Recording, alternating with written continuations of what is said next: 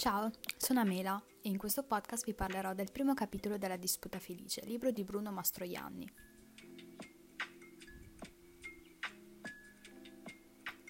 Questo capitolo riattiva l'attenzione sulla diversità e sulle caratteristiche delle persone che si muovono online.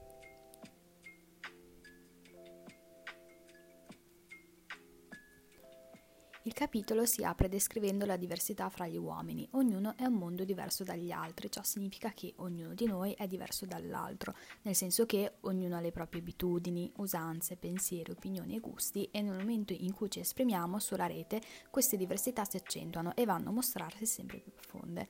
Vi starete chiedendo cosa c'è di negativo nel diverso? Ovviamente niente, il mondo è bello perché è vario, ma tutti quanti la pensano così?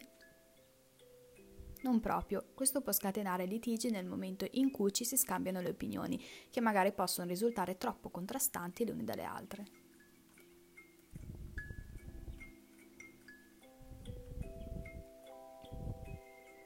Ma com'è possibile che uno semplice scambio di opinioni sfoci nel litigio?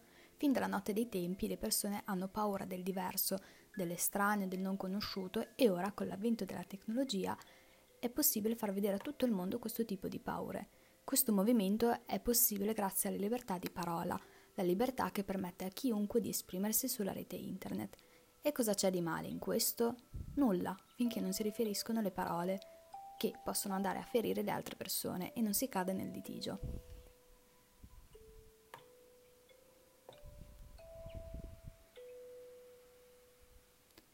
Questa libertà ne parla la seconda parte del capitolo, che descrive come la libertà concede ad ogni tipo di individuo di scrivere, e con ogni tipo di individuo intendo veramente ogni tipo di individuo. Ed è qui che sta l'antitesi, il paradosso, il problema di tale libertà. Chiunque ha il permesso di scrivere ciò che vuole, senza limiti o filtri e senza attenzione, ovviamente non ci sarà mai un semplice scambio di opinioni.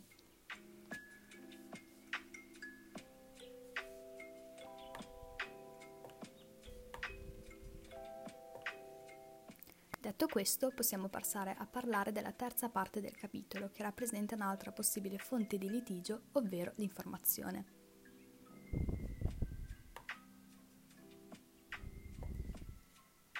Con i mass media le notizie girano in un lasso di tempo minore rispetto a come accadeva in passato.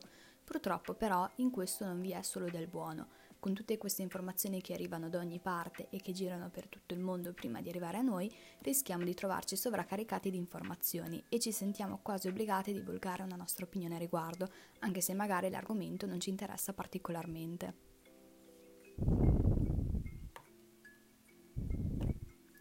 Inoltre, collegandomi alla libertà che permette a tutti quanti di ricevere informazioni e poi divulgarle nello stesso modo in cui loro le percepiscono, altra possibile fonte di litigio è l'avvento delle fake news, letteralmente notizie false che confondono le persone che stanno cercando di confrontarsi su di esse.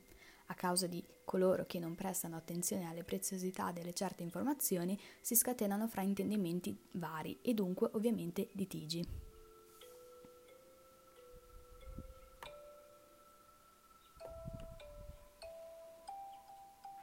Concludo questa riflessione affermando che è bello avere un momento di scambio di opinioni con le altre persone, ma tutto questo finché non si cade nel litigio. Come si è ben capito, sono diverse le motivazioni per cui si può litigare. L'importante è che nel momento dello scambio di appunto opinioni o quant'altro si abbia una disputa felice. La disputa è di sentire le parole altrui senza litigare e per dissentire occorre scegliere bene le proprie parole.